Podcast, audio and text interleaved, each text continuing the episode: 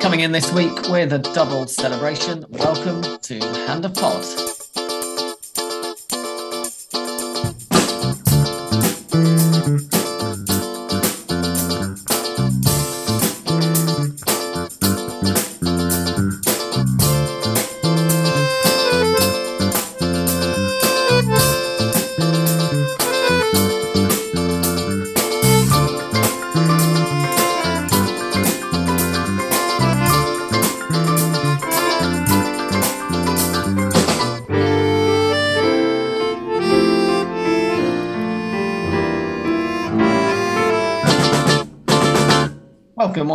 To episode 412 of Hand of Pod.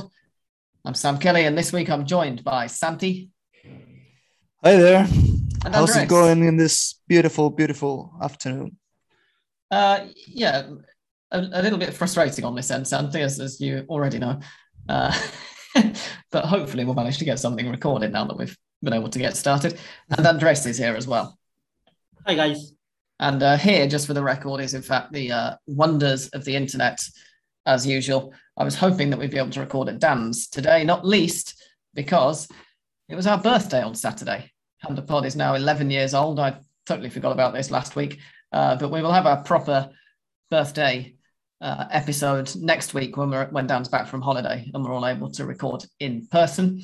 Uh, if you think that my voice sounds a little bit hoarse or deeper than usual, as Andres just pointed out, it's because I've just spent several minutes, uh, in fact, getting on for an hour pretty much, shouting at the computer um, because of reasons. I've got a new computer, and when I finally managed, oh, Zoom have also updated to a ridiculous new system that you send people an invitation and then you click start meeting and it starts a different meeting from the one you've just invited them to, uh, which meant I was sitting around wondering where these two were for about 25 minutes. I remember when we found out and we all got onto the same meeting, uh, my new computer doesn't seem to want to play ball with the microphone properly. So we're recording on the old one for now. But anyway, the main thing is here we are. And the fortunate thing is, given those circumstances, uh, we don't have a particularly long recording this evening uh, to do because there was no club football during the weekend just gone in Argentina. I have to admit, I'm not entirely sure why. For normally, for election weekends, uh, there's football on Fridays and Saturdays and Mondays, and there's just no football on Sunday. But this weekend just gone for whatever reason, uh, the, the decision was taken to just not have any football at all. So we're not reviewing any club football. We're just reviewing Argentina's World Cup qualifying double header, and therein is the second part of this week's celebration because Argentina have rounded off a 2021 that really couldn't have gone any better from the footballing point of view, with the earliest ever, well, ever is not quite right, but the earliest World Cup qualification apparently uh, since CONMEBOL began their single group round robin. A 1 0 win over Uruguay in Montevideo last week was followed up just last night, as we we're recording on Wednesday, so on Tuesday evening, in San Juan by a nil nil draw at home to Brazil. And that sealed qualification, thanks in part to Ecuador beating Chile 2 0 away a few hours later. Uh, I'm not Argentine, of course, but Santi and Andres, you both are, or at least that's what you've been telling me for all these years. So, congratulations. oh, th- thank you, thank you very much, uh, Sam. Uh, it's, uh, I think it's it is exactly as you as you said before. I mean, it's it's it's been a brilliant, brilliant year of football for for the Argentina national team. Um, not just because of you know the more obvious stuff, the the early qualification to to the World Cup and uh, the the fact that we we won the Copa America, we remain unbeaten in two years actually. We haven't lost a, 27. We haven't lost since uh, Brazil uh, beats us in the semifinal of the 2019 Copa America. Uh, that that's been the last time. Um, but apart from the obvious and the stuff you, you can actually you know look for yourself, you know the numbers. Um, there is this feeling of uh, of joy and uh, op- and general optimism and uh, unwavering support that the national team, you know, hasn't enjoyed in such a long time. in such a really, really, really long time. I, I think um, you know most people most people are mentioning you know uh, Bielsa uh, and uh, the the qualification process under him as uh, the the linchpin I think for for such a such a brilliant team and such a and, su- and, such an unwavering you know and such a way unwavering support from the fans before but even when you when you go back to Sabella there were some massive massive doubts about uh, Romero and uh, the the defenders back then. There were there was some skepticism as regards to that. I mean, there was no doubt about uh, the the four people up front back then, the the fantastic four as, they were known back then. But uh, but there was still you know many doubts about the Argentina team. In 2006, I think uh, the the more I think that was a team that came that came together during that World Cup I mean, it was already a team that showed a lot of promise. It was a brilliant squad, but I think it was a team that came together or reached its best. Uh, it was at its best during that World Cup, not before. Mm. Uh, but when it comes to, to to this current Scaloni side, I think uh, we finally found a team that you can actually um, name the starting lineup by heart. Um, that certainly has some key aspects to to work on, especially uh, when you consider how Argentina struggled in the absence of some key players like Paredes, uh, Messi, even even when Messi wasn't at at 100%, he was far from it. Paredes as well in the game against Brazil.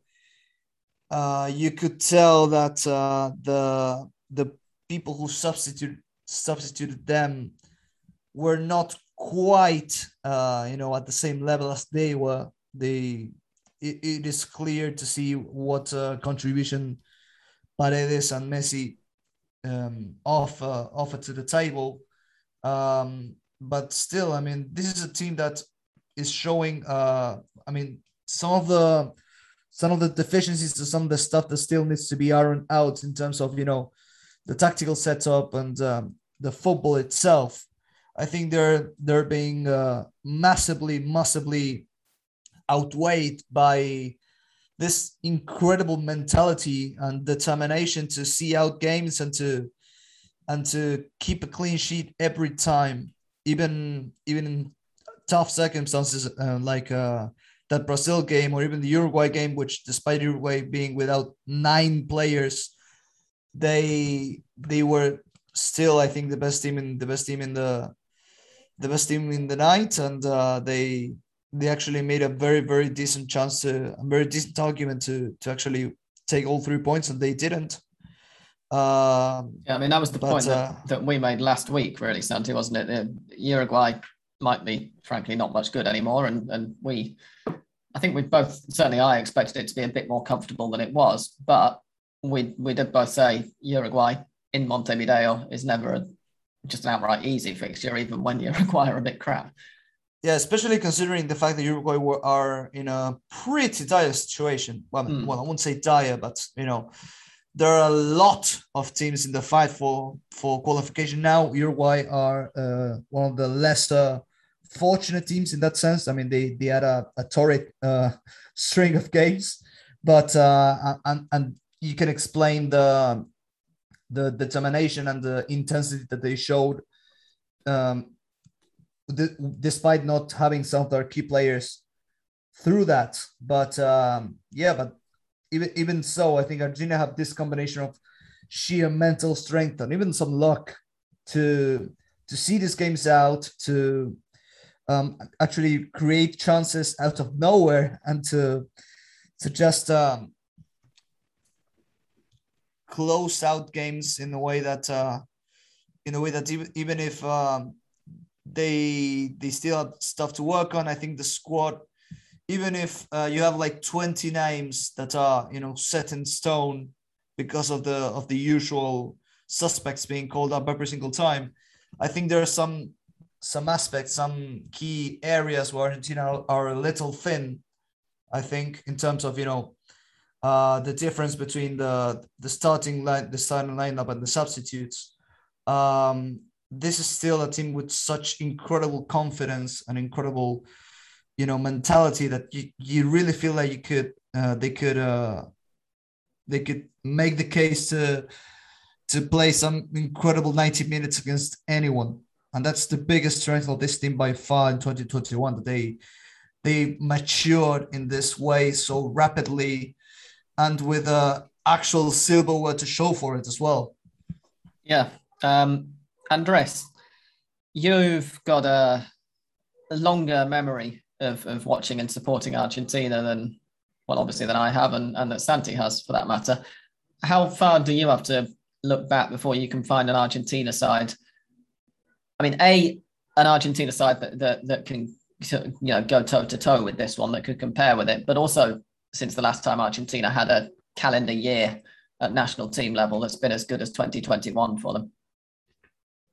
Well, I, I remember, of course, that uh, uh, if you talk about the qualifiers, that the Bielsa, the team that that uh, with Bielsa in the bench was also uh, uh, uh, as good as this, and the, the, of course the Basile era with two the two Copa Americas that they that Argentina won with him in the bench also were were I think the greatest teams after before before this that that Scaloni was able able to build. And the thing that, that Argentina faced uh, these two matches against Brazil and Uruguay, that uh, previously you will you will think that they were will be tough, and they were tough.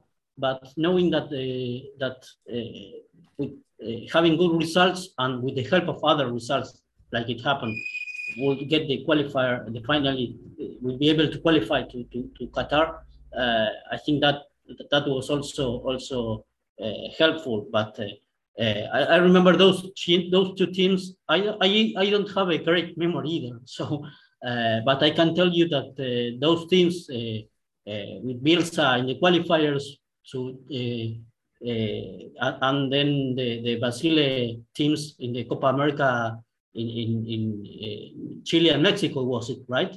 Uh, in 1991 and 1993 were, mm. were also uh, provided with great football and, and the perhaps same confidence that uh, the, this uh, team by Scaloni is showing.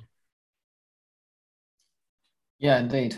Um, the I, I, I, was slightly surprised when I saw this stat about it being the earliest uh, qualification that Argentina have had in in the single round robin format. Not least because in was it 2006 when under Pekerman um, they they went through everyone in South America like a knife through hot butter, and I thought that would surely they must have, have qualified automatically then. But uh, Santi mentioned in passing um, how uh, scrambling a lot of the teams further down the table are. Um, we're going to go into that in more detail and particularly look at all of their uh, various run-ins in Hand of Pod Extra a bit later. But how far in advance did did Pekermans or was it Bielsa in 2002? Was that the team that that won the qualification group by an absolute mile because Brazil weren't involved, were they? No, I think uh, I think you know um, the last time they the last time we we qualified so early, I think it was with four or th- three or four games to go. Um, I think when we, um, for example, 2006, we qualified by beating Brazil and by then there there were four games to go, if I'm not mistaken. Oh, okay. So uh, the, the, this stuff about qualifying the earliest ever has a lot to do with the fact that the Brazil match in Brazil hasn't yet been played. So Argentina and Brazil have got five games to go, but everyone else has got four. I mean, the maths are, are that there yeah, are 12 that, points that to play for effectively. But right. I and also, yeah, also, it also has to do with the fact that, uh, you know, uh, there's such a big gap between Brazil, Argentina, and everyone else. And mm. everyone else has also uh, have also dropped a lot of points between each other. You know, I think um, the only the only team with a rather similar record to Argentina and Brazil is Ecuador, which uh, I think their only defeats must come against Argentina and Ecuador uh, and Brazil, if I'm not mistaken, or maybe they, they got one or two more, but uh, they basically um, they, they they have the six point six points uh, less than Argentina. So I mean that could very much be the case that they they've uh, they picked up picked up enough points against everyone else except Argentina and Brazil. So, but if you look at the other the rest of the of the qualifying teams, you got like a lot of teams with 17, 16, 15 points. Yeah. Which means um, they are just uh, facing off against each other every single time with oh, completely unpredictable results. Indeed. Rather bizarrely, actually, I'm just looking at Ecuador's run now, and their defeats of how many have they lost? They've oh, they've lost five. Okay, they, they lost to Venezuela um, just last month in Caracas, to Uruguay right. and Montevideo in September. But then prior to that, there was oh, that's the Copa America knockout stage. Uh, they lost to that's all that's the Copa America group stage. Uh, to Peru at home, to Brazil away, and to Argentina away. Um, oh, so in the very first match of the qualifying group. And Brazil. Pardon? So they still have to play Argentina and Brazil. They've still got a home match against Brazil. That's next up, and an away match against Ecuador uh, against Argentina. Sorry, a home match against. Wait, I'm getting confused about who's home and who's away here. They have home matches against Brazil and Argentina left. Brazil is their next match. Uh, Argentina will be the very last match of the qualifiers, and in between that, they've got to visit Peru and Paraguay. Um, as I've said already, the the sort of the group just below them, there are like five teams all within about two points of each other, and we will be discussing those on Hand of Pod Extra and looking at the actual runnings. But yeah, Ecuador deserve a, a, pat on the back because they are not quite there, um, but although they do still have Brazil and Argentina to host, it would be a, I think, a surprise at this stage if they didn't manage to get over the line. Andres, you were going to say something. Yes, yes. Luckily, luckily, it will be the last match of the qualifiers that uh, against Ecuador uh, mm. uh, away because provided they, the way they are playing right now, uh, it will be a really, really tough match. Uh, I will say even uh, tougher than than the one Argentina played against Uruguay. but of course, Argentina has their quali- qualification already guaranteed. And I, I really, got really surprised about the, the, the how Alfaro changed. I think he, he, if you compare, you could say it was a really similar work that he did, like like Scaloni did in Argentina, and he changed, literally changed the, the face of the of the team. And, and I really, I didn't think he would be like this, but uh, uh, well, defeating Chile perhaps it, it, was it it, was uh, uh, great for them, but uh, perhaps even when Chile is not going through their best moment precisely, but I, I, guess I really was surprised. I didn't think he will do work like this. Yeah, no, it's, it's been good. It has to be said. I think the forwards that they've got and, and the width that uh, well, the Ecuadorian teams generally, you know, club level as well in the in the Continental Cups have been playing with for the last few years, do kind of play nicely into Alfaro's preferred counter-attacking style of football. Um, and yeah, the, the one thing that really stands out looking at the league table actually is that the biggest difference between Brazil and Argentina and Ecuador is the defense. Brazil have let in four goals in 13 matches. Argentina have let in six goals in 13 matches and Ecuador have the next best defense in the group, and they've they've conceded 13, so it's more than twice as many as Argentina. Obviously, they've played one wow. match more, but um, that really is is you know they, they've they've scored three more than Argentina, four fewer than Brazil. So you know comparable numbers, um, albeit in in one match more. Uh, but the defense is is really the big difference, and it's pretty eyebrow raising when you consider some of the things we've been saying about Nicolas Otamendi on this podcast over the last couple of years. Yeah, I mean, even even in the game against uh, Brazil, I mean, it's it's it's it was such a such a divisive performance because uh, I mean, it was a game where he should have and must have absolutely been sent off for a cynical elbow on Rafinha's face, which left him bloody and which he uh, accompanied by lifting him off the ground and uh, creating a, a, scramble against him, which I mean, you can't be any more cynical than that. And still, when when Cuti Romero uh, limped off and was replaced by Pezzella, we feared the worst. And I think from that moment on, we began to see the best version of Otamendi. He began to defend a lot a lot higher up the pitch. He was excellent to cut out any any semblance of a Brazil counterattack. He was very solid to you know uh, recycle the ball and um, try to maintain possession, while Brazil were you know uh, they were uh, pretty much in their own box and waiting for them to launch a counter. But uh, he was really tidy, really really tidy. Yeah, Argentina. That is also Go on, Andres. Yeah, that, that is also surprising because uh, we have been saying that uh, uh, Cuti Romero, Uh, of course, uh, uh got into the team and was uh, outstanding, but also made Otamendi be better.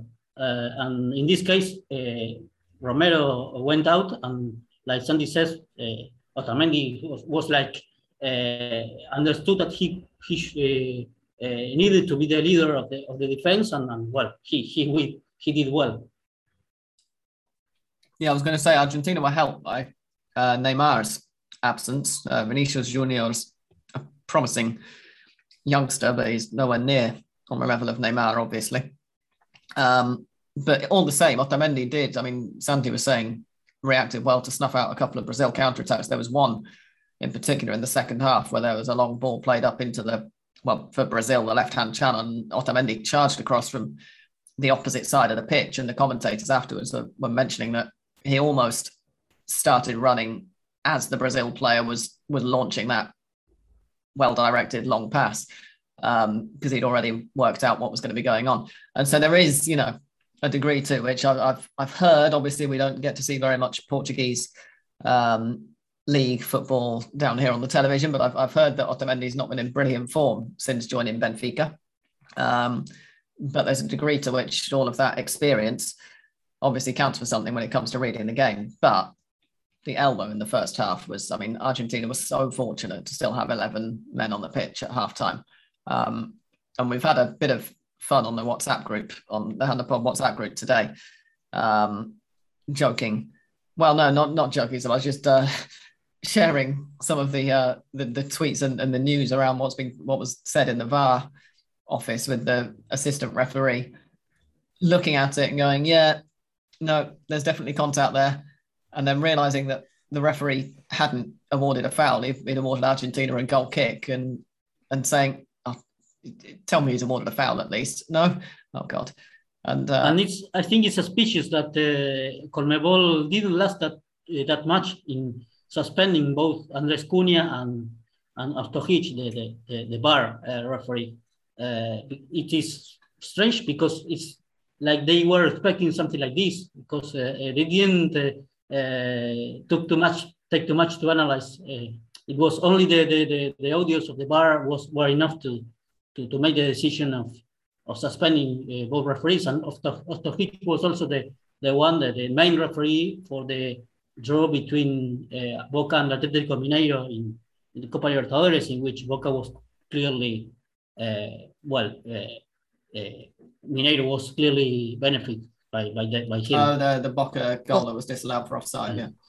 Well, I'm not. I'm not. I'm not entirely sure. I think. Uh, well, Ostojich was actually the the referee in the final of the of the Copa America, which we won, and which I think it was. Uh, it is generally agreed that he was pretty decent um, in his refereeing in that game.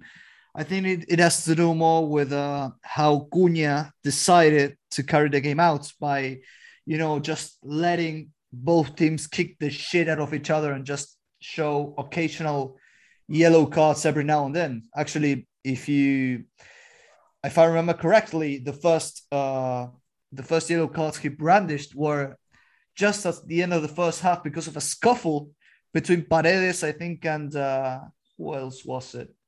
I think it was Fred, but uh, not because of mm. a hmm. foul, but because of a scuffle between two players, which is in, in fairness, Santi, the, the description letting the two teams kick the shit out of each other and just waving a yellow card around now and then that that could describe 99% of matches in CONMEBOL at club or international level.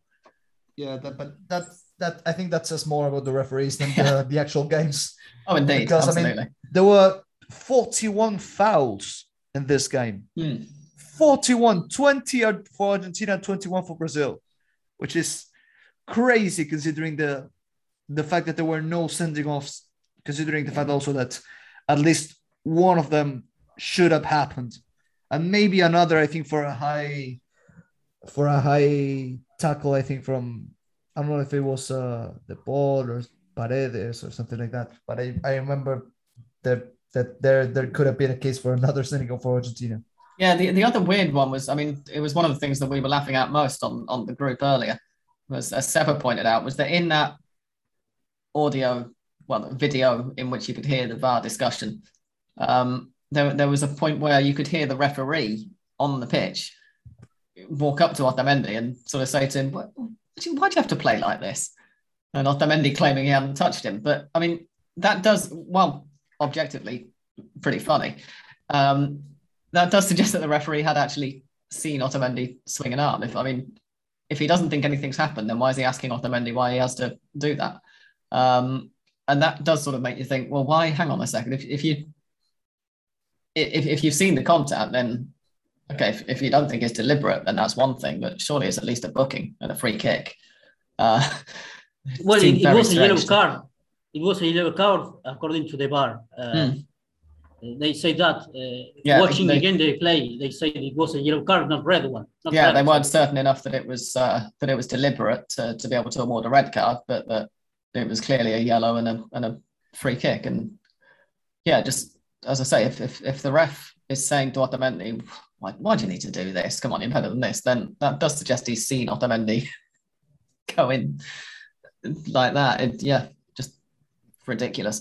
Um, the match itself, though, apart from you know the, the disciplinary business, um, didn't really. Oh, it said according to my app here, by the way, Santi, it was Lucas Paqueta that Paredes was fighting with just before halftime. All right, with. there we are. Um, but yeah, I mean, the match itself never really caught light, was it? There, there have been better, um, more entertaining clashes between Argentina and Brazil. It has to be said. Argentina started well, I mean, to sort of come out of it a little bit in the uh, last five minutes or so of the first half, and perhaps in the second half of the second half, Argentina were on top, but there wasn't really much to choose between them.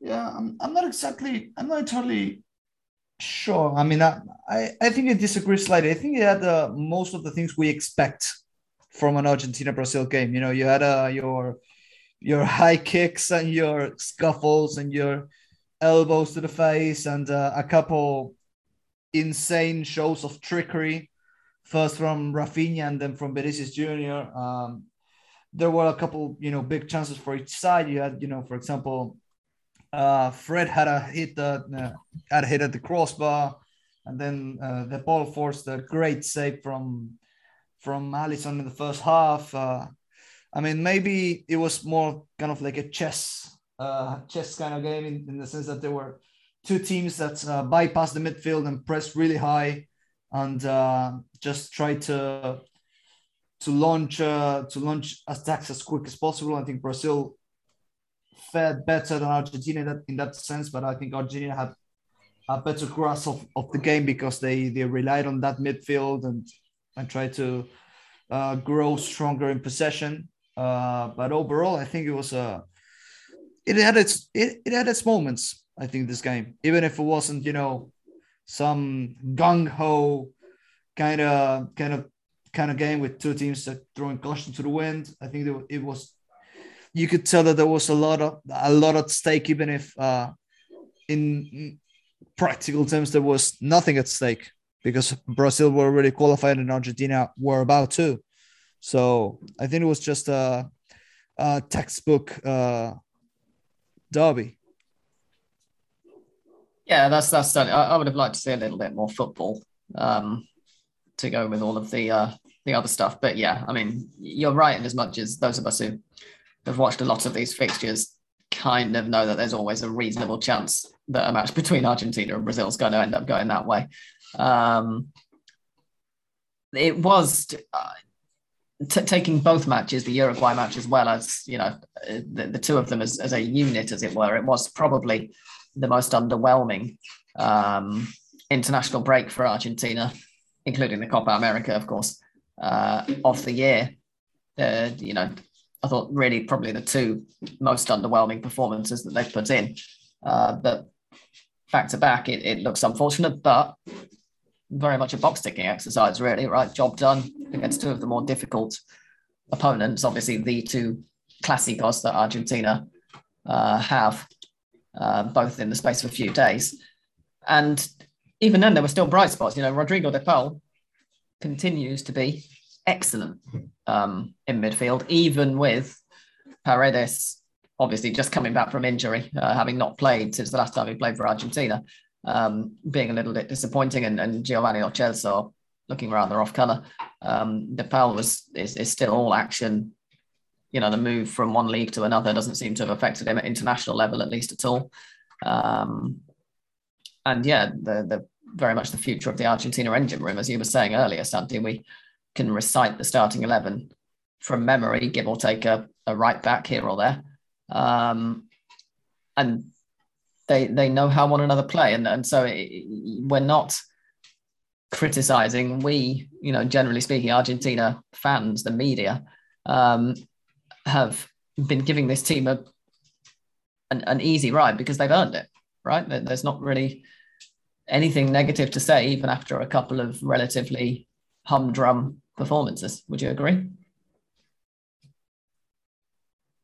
Yeah, absolutely. I think um, you know you you do have a an incredibly solid uh, base to to build on. Uh, this starting lineup and uh, as I said before, the, the, the extreme confidence in in itself that this team that this team has that this team acquired uh, with the passing of games. Uh, I think um, you could have a, a lot worse to, to build on, especially considering how we reached the last World Cup uh, and how that turned out. Mm. Um, so I think it's uh, it's uh, time to be thankful. Also, you know, we shouldn't, of course. Uh, I think we shouldn't shy away from you know making criticisms where they are due. I think uh, we probably need uh, someone to step up in the in the Lo role to even. I mean, if it isn't Lo to to add this this kind of creative spark and uh, to to to look for Messi more maybe uh, in the way that Lo did at, at his best, something that's not exactly uh, coming right now uh, between his uh, poor form with Tottenham and uh, this uh, this quiet games that he's he's having with Argentina and the fact that he has he probably has no natural replacement with uh, Palacios, his injury struggles, and the fact that Papu Gomez is probably too advanced a player for that role. I think that's that's something that we we're gonna have to work on. But you know, it is much better to work on those issues when you're already qualified to the World Cup with a year in advance than if uh, you know you're still about uh, about to play with two weeks away from playing at the World Cup. You know, so um, the, this is this is going to be so so useful for Scaloni to you know try to address these issues and uh, even try out new players if that's necessary. So um, I mean, it's so positive from from from this moment on. Yeah, I just wanted to briefly ask as well. The uh, you know, last week we were was it last week, Santi, that you and I were talking about Julian Alvarez uh, quite some detail and, and the uh, yeah fantastic yeah, yeah. form that he's been in for River, which is a good way of bringing Andres back into the conversation now. Um, and I, I, just kind of I, I noted that so at half time against Brazil, Lautaro Martinez, who of course was playing at centre forward, was subbed for Joaquin Correa. Um, and then later on, with about 15, 20 minutes to go, uh, Alvarez came on for Di Maria, which meant that I mean, Joaquin Correa can can play in in a wider role, whereas Alvarez is being played as he has been, you know, really throughout his Argentina career. And of course, he's much more of a bit part player for Argentina at this point. But he's being played in a role that's a bit less familiar to him than, you know, very much through the middle for River. And I just thought there were there were a few times during his almost cameo appearance last night where I was thinking, it'd be nice to see him given the chance through the middle. Obviously, he's not going to be competing with Lautaro Martinez for, for the main centre forward spot, but particularly given that Correa can play wide, um, I just wondered about maybe giving Alvarez a chance to, to play centre forward rather than out on the wing. I don't know what you two think of that. Yes, it, I think it will be a good opportunity for him to, to prove what he's capable of uh, in, a, in an important match for Argentina, playing in the center in the center of the forward. But um, I think it's two months for the next match, uh, important match, which is the uh, or at least the qualifier, which is against Chile. Uh, and uh, uh, of course, we, we don't know whether he will still be at River. I think he will, but um, I think it will be a good chance also for, for other players like that Scaloni have been calling for this round, like Enzo Fernandez and Santiago Simon in the case of River or Zeballos in the case of Boca. But I think that that is exactly what Scaloni will do in the next uh, uh, at least two or three matches uh, which will be, of course, good for for for do these things to test players to see what how how they respond. Uh, because of course we have four matches of the qualifiers and then perhaps some friendlies, and not a, not a lot of more more matches to to to test uh, to play to play or to to see players. So yes, I think it will be a, a good possibility. Yeah, I think that's a good point actually. And the other thing, of course, is that the uh, the next double header, which is going to be taking place on the very end of January and and the first of February um, is going to be at towards the end of possibly still during the the summer break from domestic football here in Argentina. So it'll be interesting to see um, which players from that local group Scaloni calls up and how much game time he gives them with that in mind as well. And obviously considering the fact that the players who are coming down from Europe are going to be much more uh, right in the middle of competition still by that point. The winter breaks over there will have, I assume, will have finished. One or two of them might still be going on. Um, I'm a bit hazy. Being, being from England, you know, never really having to pay attention to winter breaks because we don't have one. Uh, I'm not really sure when the various countries have them exactly, but um, I would think that by the end of January they'll be largely over. Um, we're going to take a halftime break now because Zoom is about to run out on us. So when we come back, we will have a look at Argentina's remaining fixtures in the World Cup qualifiers. Uh, we will have a very brief chat about the situation in the Women's Championship, which I believe Santi uh, attended a match of earlier today. So that's a good chance to bring that in. And we will answer some of your listeners' questions. Don't go away.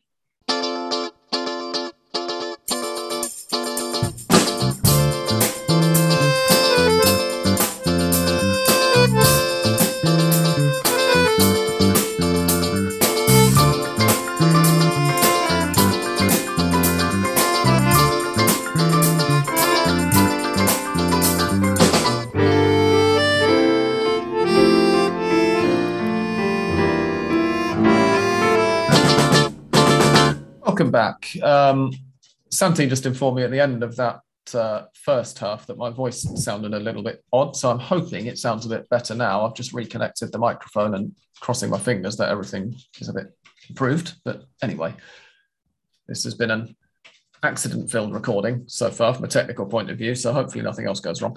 Um, yeah, I just warned you because I mean, I knew you would. Uh, I knew you would uh, be really pissed at me if I didn't. Indeed.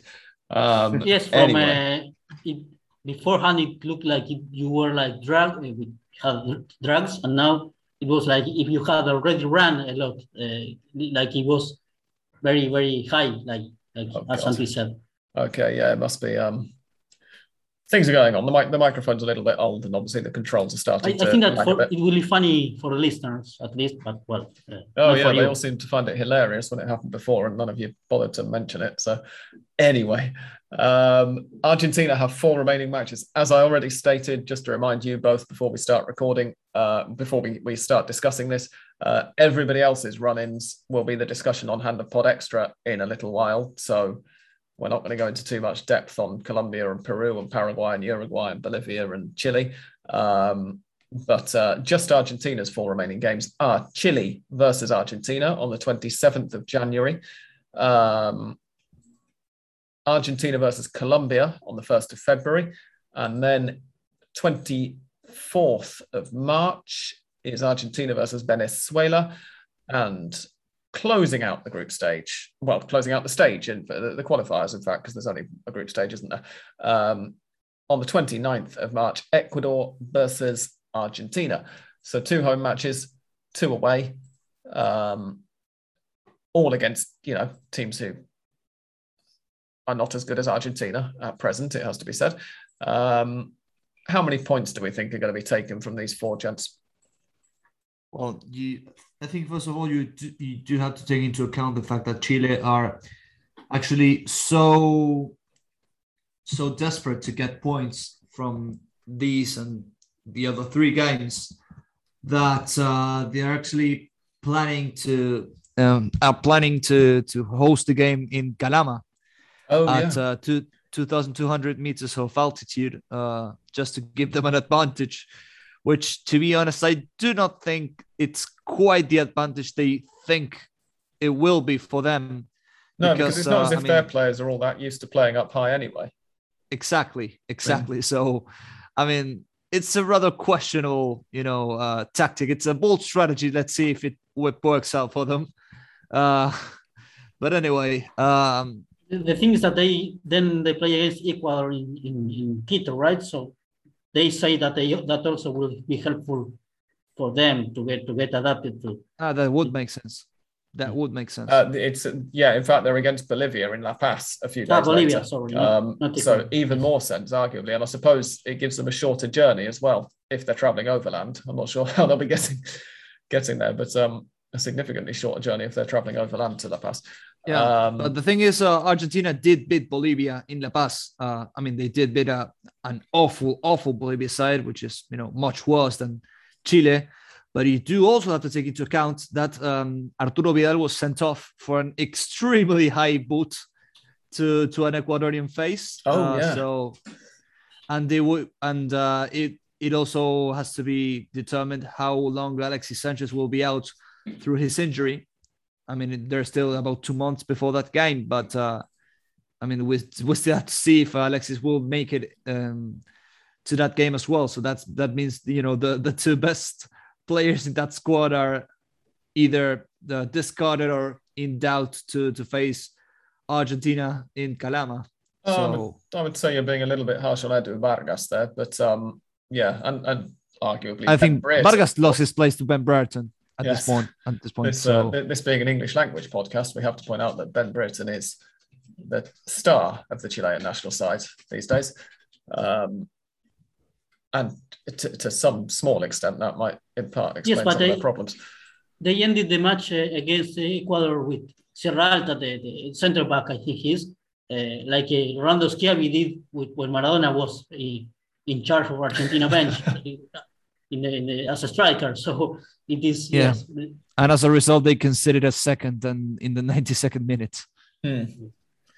Yes, they did, uh, which was the um, well, what ultimately proved to be the the decisive one for from Argentina's point of view, because it put the match beyond doubt and and sent Argentina for certain to the World Cup. Uh, you might be looking at the table, incidentally, if you are looking at the table while we're recording this and thinking, but hang on, Argentina are 12 clear of the playoff spot with 12 points to play for.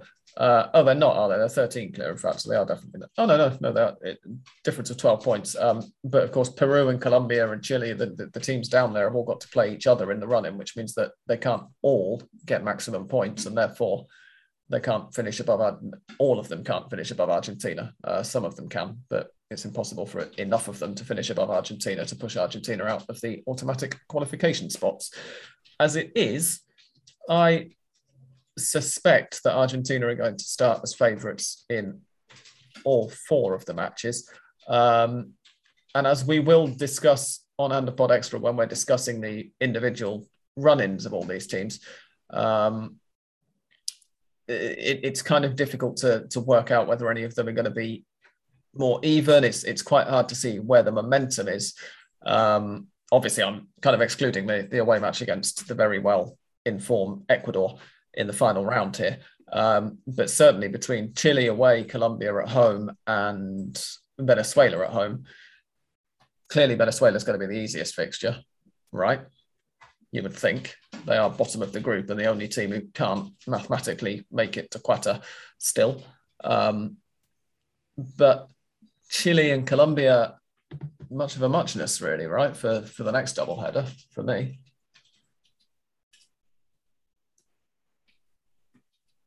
I mean, in terms of current form and whatnot.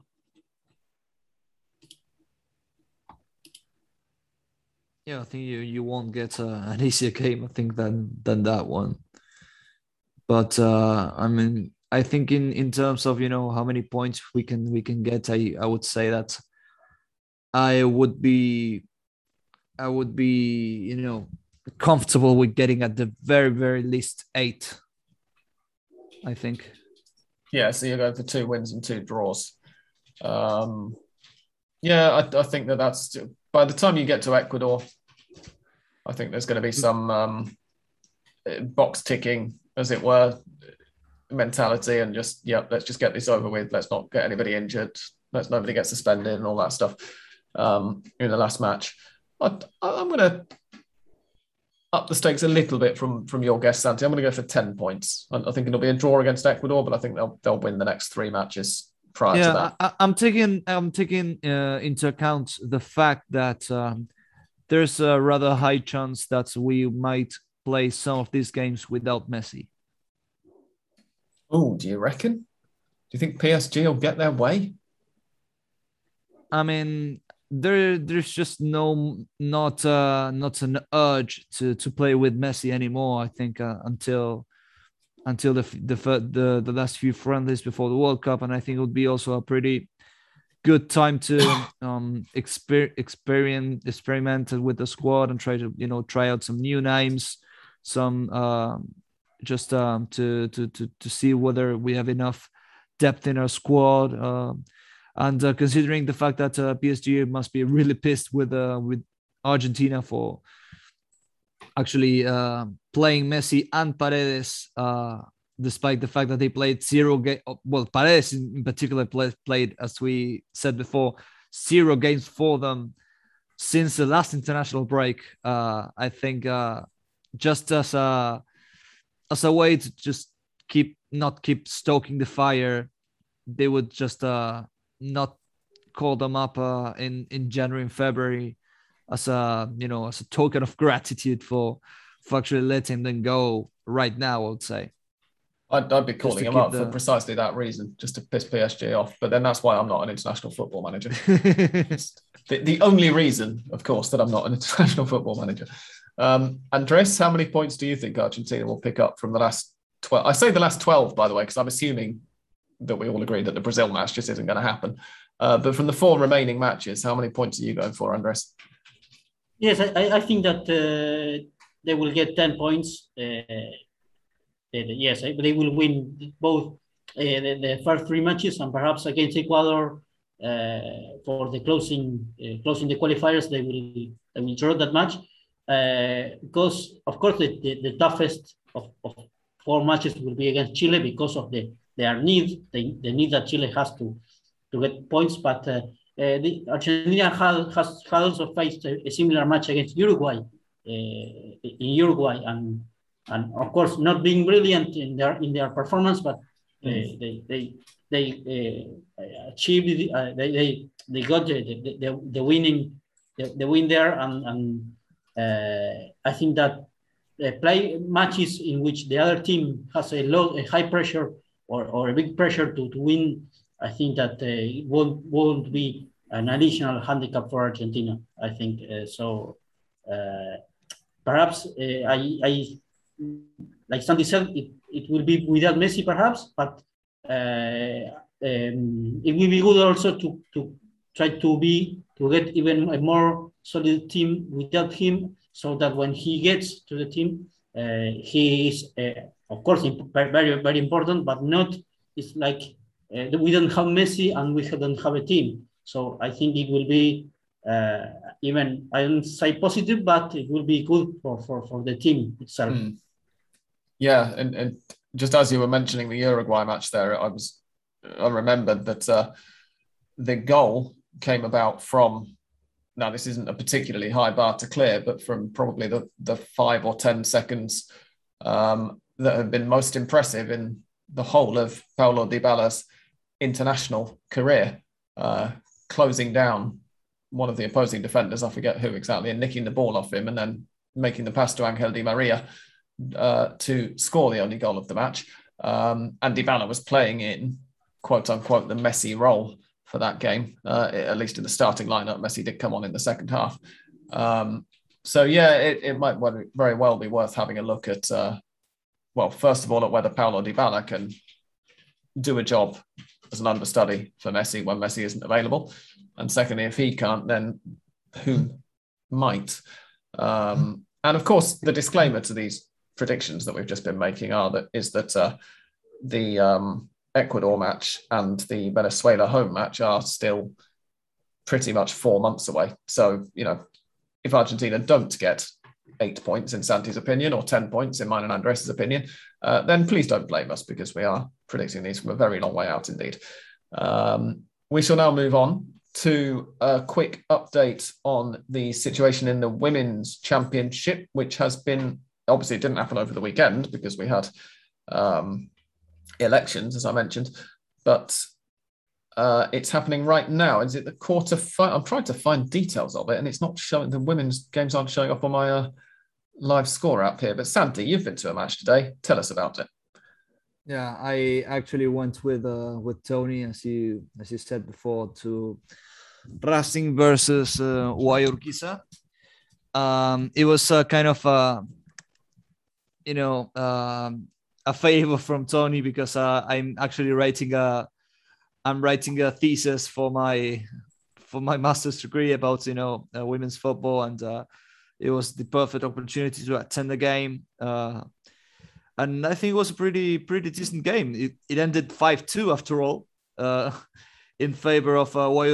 I think um, they look really really well. Um, at the very least, they look like they have a, a very clear plan. They have a solid midfield something that you clearly cannot say uh, for Racing, I think, who actually entrusted uh, a 19 year old, um, just a very uh, one dimensional ball winning midfielder in with the keys to the whole to the go to their whole you know bat to the whole battle which she lost heavily I, I would say against uh, against UAI Urquiza. I, I feel um, I should point out at this point that that Tony isn't working at Racing anymore. So uh, this is not his responsibility that Racing was such a disaster. Yeah, I mean, I mean, even his responsibilities, of course, were you know limited by the fact that he was. He wasn't the uh, manager. Just uh, suggesting, yeah, pretty much. Was, you know, suggesting uh, changes to, to the to the setup, and then the it was up to the manager to actually listen to him or not. But uh, yeah, I mean, we're talking about Ulloa here in the, the, the number five, which was, you know, I think the the game just passed her by every time. Um, and uh, actually, Racing Racing went one 0 down at halftime. Then they had a really strong showing straight straight uh straight after the the second half uh began. They they had a two goal flurry, one from a corner and then and then the second from a very very well executed counter attack. Uh, but after that, I think uh, they they just mentally faltered after uh, UAI Urquiza equalized straight after. Uh, I would also uh, like to say that uh, at the very least three of um, of UAI Urquiza's goals, I think they were heavily. Uh, I think uh, goal uh, Racing's goalkeeper Alfaro was heavily responsible for them. Uh, she's just completely hopeless at managing corners. I would say. But uh, and Urquiza really used that in the favor. They all they were also really expansive. They tore through their midfield as I said before, and then Racing defended way too deep and gave away a lot of spaces. And at the end of the day, I think uh, they just why just look like a really really strong team and one of the main candidates to to take the to take the title home. Um, especially I, I would I would like to give a spe- special praise I would say to uh to to to some of the some of the key the key players from from that game I would say let me just look for them their, their names because I forgot. I mean number 11 Paulina Gramaglia who I think was probably man of the match. She was uh constantly overlapping with um player of the match Santi. Yeah, woman of the match. woman of the match yeah. Yeah the, these english expressions you know catching up with me. Uh pretty much i think uh yeah she was absolutely one of the best uh one of the best performers of the of the morning fits would say but uh but yeah i mean she was uh she was constantly creating danger at every single turn for them. And then Romina Nunez was her um, was uh, UAI Urquiza's underlapping left back. Uh, she was you know in constant connection with Gramaglia and uh, just uh, creating so many problems for for Racing's defense. Uh, and uh, yeah, I think that those two were pretty much the the key to to winning the game, especially considering the fact that Nunez is right-footed, playing at left back, which meant uh, that uh, Racing's right back was just so doubtful when when it came to facing her, and uh, and yeah, I think uh, we are just looking really really good at the moment. Mm, that was one of the quarterfinals. The others uh, ended Boca 1, Independiente nil, uh, with a goal from Yamila Rodriguez. River 4, Gimnasia 2. Uh, uh, Gimnasia La Plata, I should clarify, because of course the, the clubs who are the big, powerful ones are all uh, different in the women's game, but it, that is the same club as in the men's game, uh, Primera. Um, and San Lorenzo 3, Platense 1, with a hat trick from Naila Imbachi. Um, yesterday afternoon. I do think it's a bit of a shame. Just on on you mentioned in passing the kickoff time there. Then was it nine thirty in the morning? It started. UAI Urquiza versus Racing. Yeah, I think um, the the winner of that game will be facing River, uh, if I'm not mistaken. Oh, okay, I've got Promiedos has it as a super classico in the semi, and San Lorenzo oh, really? versus Urquiza. But I mean that, that might be wrong. That they have got a confirmar um, on the date yeah, because I, I, was just that... asking I was asking Tony this moment this morning and he told me it was uh Y versus River and Boca versus uh in that case I, I, think I would be inclined to trust Tony uh, over over Promiedos.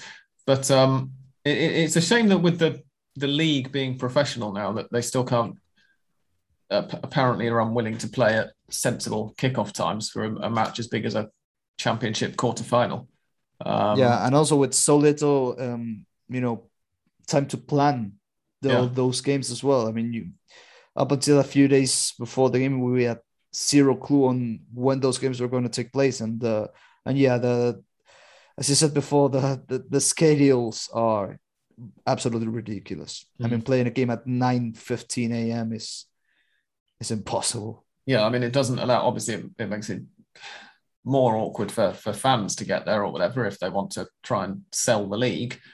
But it also just makes it very difficult for players to get up in time and eat enough to then go and run around the pitch for a couple of hours and you know expend the physical energy that that well take, take on board the, the carbs or whatever that they need to in order to expend all that physical energy um, so you know it's a professional league but it still isn't the most professionally run league necessarily at the moment um, moving on, I think it's time for listeners' questions. And I just realized that I tweeted them and had them open on the computer that we're not using to record this, which means I've got to get back into my Twitter account, or rather into the, the pod Twitter account, uh, which is one of my Twitter accounts. So, yeah, that still does count. Um, here we go, just as soon as this loads, and then you scroll down and you find a whole bunch of while I was away. Um, Da, da, da, da, da. I think this is from last week. Oh, God, it's freezing up now. My phone's freezing as well. Fernet footballer, perfect Tommy, says, given the events of this past week, is Newell's versus Rosario Central the most intense rivalry in Argentina, possibly the world? Um, I looked up what he was talking about, and uh, I would dispute that it has very much to do with actual healthy rivalry. Uh, I would say that it has more to do with just idiocy. Um, Gang violence. But yeah, th- there was an attack on the Rosario Central club headquarters uh, by a, I mean, I don't know by by whom, but I'm assuming by by the Newell's Barra or something. I've, I've only seen headlines really. Um, a statue decapitated or something, and, and a bunch of graffiti spray paint sprayed around or something. Is is this right? Yeah, I think they actually damaged uh, Isaac Isaac Newell's uh, nose in the fr- from that statue after they decapitated it, and then they uh, the Newell's fans retaliated by throwing Molotov bombs, and then the the Newell's uh, the Newell's headquarters also got uh, I think they also put a bomb there. So you know, it's just uh, it keeps getting worse and worse with the passing of, of days, even weeks. Yeah, I mean, the short answer is that we, have always said that the the Clásico Rosarino is one of the most intense, certainly, arguably the most intense in Argentina and the world. But I'm not sure that the events of the last week. Um, there was also a fire in a building of, of uh, Rosario Central, I think. Uh, and news, of course, uh, well, it's like, like always happens. They say they send it like a message to to to say that they are sorry about that, but well, it's not. Of course, they, they, it's nothing that really will solve the, the, the violence that has in Rosario that is uh, according to, to uh, I think that the question of, of, of, of, the listener comes by that side because there is a higher violence in Rosario that perhaps there is in other uh, places in Argentina. And, and, and well, uh, if, if because of that, yes, it's a more intense rivalry perhaps. Yeah, and, and it's also, you know, as, as you as you say, it, it's more it's a problem in Rosario as well as being a football related problem. Rosario has a this, by the way, isn't me saying, "Oh, for God's sake, if you come to Argentina from abroad, you know, it's it's a no go zone or anything like it." It certainly isn't, but there is, um, for for people who live there, there, there is a, a, greater degree of it than in most other cities in the country. Um, Lawrence Hart says, "Who will go further in Qatar, England or Argentina? Or if the draw is kind, could both potentially reach the final?" Um, I mean, I think England have um, if slightly less of a complete team at this point um, than Argentina. Um, I don't know what you two think. I refuse to answer the question. well, uh, I, I must say England at this point. Uh, uh, because I don't want the English listener to, to be against me, but but uh, I think it's a bit early to to to uh, predict something serious about it. But uh, uh, yes, I would say England at this point. I don't think the listeners will be against you, Andres. The listeners love you. They love us all. Okay. Um, I'm going to say that I, I do think that Argentina have, have got a better team. Um, it's more balanced and they're better at the actual playing football side of things uh, when they need to. England have perhaps got a little bit more well, perhaps they've got a little bit more depth. Really, I'm, I'm, I'm not sure. Argentina have, have got a, a, pretty good spread as well. Um, but yeah, I just I, I think Argentina are a, a, bit more complete. And, and the other thing is that the European nations, I know I've said this many times before, but European nations have all got a massive inbuilt advantage with the way that the global economy is and the way that the footballing economy is at the moment. Um, and so, from that point of view, you know, it, it wouldn't surprise me if England end up going further um, than Argentina. England are obviously one of the top national sides in the world at the moment. Um, but in terms of this far out, a year before the tournament starts, um, I think that Argentina, on paper, are probably the better football team. That's not necessarily the same as saying I think they'll go further in, in a knockout competition, obviously. Uh, Liam Kelly who is no relation to me, has a related question. Early expectations slash predictions on how far Argentina will go in Qatar. I wouldn't say they're favourites to win it, but there are, but a few teams wouldn't want to face them on current form. I mean, absolutely. As, as Santi mentioned at the very beginning of the show, uh, with his memory nudged a little bit by me, um, 27 matches unbeaten, reigning Copa America champions, I think means that we have to talk about Argentina as among the favourites. Um, for the first time really in, in quite some time, even in 2014, you know, the, the start of the tournament, nobody was mentioning Argentina as among the contenders. Um, this time around, it's going to feel a little bit more perhaps attainable, isn't it, guys? I think that after the match that Argentina will play against Italy for that uh, mm. sort of uh, final uh, between the winner of the Euro, Euro and the Copa America, I think that by that time we will be able to say uh, what is up to uh, or what Argentina is up to or what they are capable of uh, because that will be a unique opportunity to, to of course to, to measure against a, a, a, rival that could be dangerous in, in the World Cup. Googling now, but I think it was the 2002 World Cup, wasn't it? I was trying to remember earlier um, when Argentina just under Bielsa uh, finished miles away at the top of the table, um, and then ended up obviously when when when they got to Japan being really rather disappointing. Uh, I'm just trying to remind myself now, waiting for Wikipedia to load. Where's CONMEBOL? Yeah, you're right. You're right. Even we were actually ahead of Brazil, way ahead of Brazil, and they went on to, to win the whole thing afterwards. Uh, it's not giving me a table. Hang on a second. Sorry. Final standings. Yeah, 43 points. Uh, and second placed Ecuador had 31 and Brazil. Of course, I, I, said earlier that Brazil weren't involved because they were the defending champions, but of course they weren't, were they? Because they lost the 98 final. They, they, they won the 2002 uh, World Cup and therefore didn't take part in 2006 in the in the qualifiers. Uh, no, Brazil they did. Finished... They did play. I mean, the the the country that uh, doesn't take place are the hosts, not the champions. Yeah, but at that point, it was the champions as well. Um, All right uh, France wouldn't have played in the qualifiers for 2002, but I was getting them and Brazil mixed up. But Brazil finished third on 30 points, so 13 points behind uh, Bielsa's Argentina. Um, and then ended up, of course, well, we're linking our, our last two questions together now, aren't we? They ended up in a group with England and they went out to England. Um, so I'm, I'm going to say fingers crossed that that doesn't, you know, happen again, that, that history doesn't repeat itself because even if it's, you know, to England's benefit, I don't want Argentina to go in the group stage.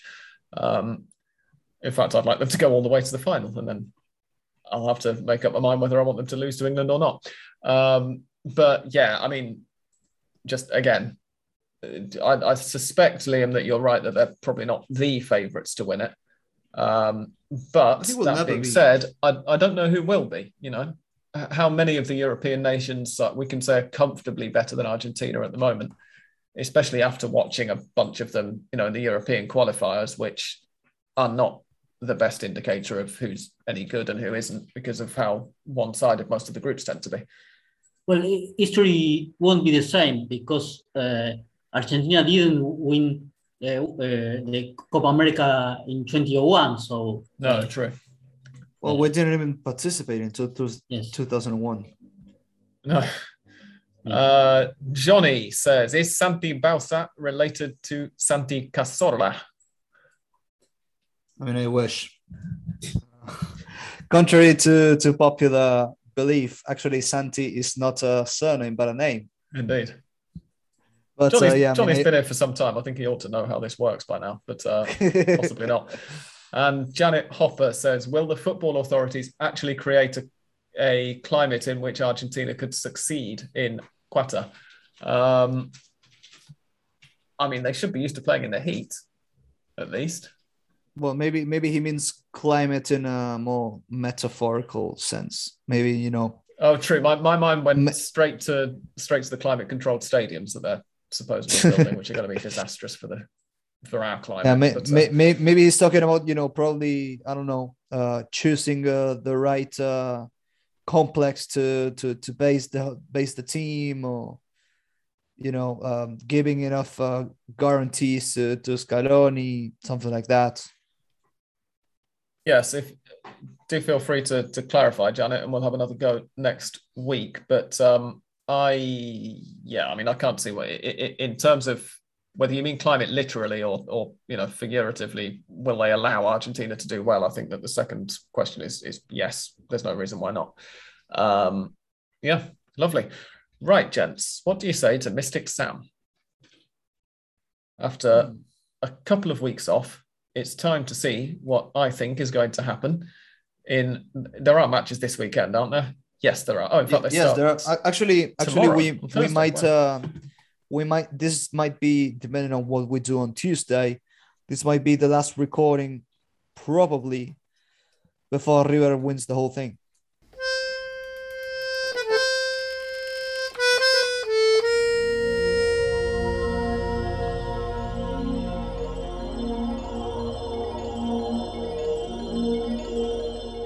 Okay, these matches begin on, as I've just expressed some surprise about, Thursday, uh, afternoon. Union hosts Defensa y Justicia. I think that's going to be a Defensa y Justicia win. Patronato, I think, are going to lose at home to Lanús. And uh, Banfield versus Aldosivi will be a draw. Then we're on to Friday. Estudiantes versus Huracan. I think is going to be an Estudiantes win. Um, I'm going to go for San Lorenzo versus Gimnasia to finish all square. Talleres versus Vélez, I think, will be a Vélez win. Oh no, hang on a second. Talleres the second, aren't they? Uh, that's second versus fourth. Um, Yeah, but you're talking about uh, one of the most informed teams in Argentina, and that's going to be the game that will decide whether River will could yeah, could win Uh, the championship or uh, not. I'm going to go for a draw there. Um, Argentinos versus Godoy Cruz, also on Friday night, I think is an Argentinos win. On Sunday, no, wait, on Saturday. Saturday is the 20th, isn't it? Rosario Central versus Atletico Tucumán is a Central win. Boca will get a home win over Sarmiento. Central Cordoba will lose at home to Independiente. Um, and now, oh, and then we're on to Sunday. Arsenal de Sarandí versus Newells. I think is a Newells win. Racing versus Colón will be a. I'll go for Colón to win that one. And Platense versus River, I think, will be a River win. Um, which, judging from what Santi's just said, I think means that I'm predicting River to be champions by the time we next record. Is that right? I've not looked Uh, at the no, maths. I, I think uh, ma- in mathematic terms, a draw means that uh, Talleres technically has a chance to um, to match River on goal difference, but uh, not you know to to match River. But well, goal difference will probably mean it will never be enough. Uh, I think the Uh, only the only if guarantee is, is if they lose. If Yes, gets a draw and River wins against uh, Platense, then against Racing, the Oh, yeah, next they'll be- Thursday, yeah. yes. If I mean, River so- wins next Thursday, that, that will mean that I they are champions. for, for Yeah, them that's right. to If, if my if my predictions just now are correct, then River will be nine points clear with nine points to play for when we record next week. Um, and goal difference being the first tiebreak, is it? Yeah. No, Uh, actually, I think uh, isn't it isn't it uh, the case in Argentina that goal difference is not a tiebreaker, and in the case that two teams uh, go into the go after the final match day equal in points, they have to play a final. Oh, that's a good point. I need to look that up again because I I couldn't remember whether they I mean, scrapped that. that's for this what year generally happens. But yeah, that is normally what happens in the championship um, positions, isn't it? If two teams are tied for first place. Um, and it, I assume hasn't been changed, but there were so many rule changes the last couple of years that I'm struggling to keep up. Um, anyway, we will look that up and you'll hear from us next week and we'll know um, what, what the situation is. Hopefully, we'll know anyway. We don't always, it's not necessarily a given before we start recording. Anyway, for now, thank you very much indeed for listening and goodbye from Andres, Thank you. Goodbye. from Santi, See you around. and from me. Thank you and goodbye.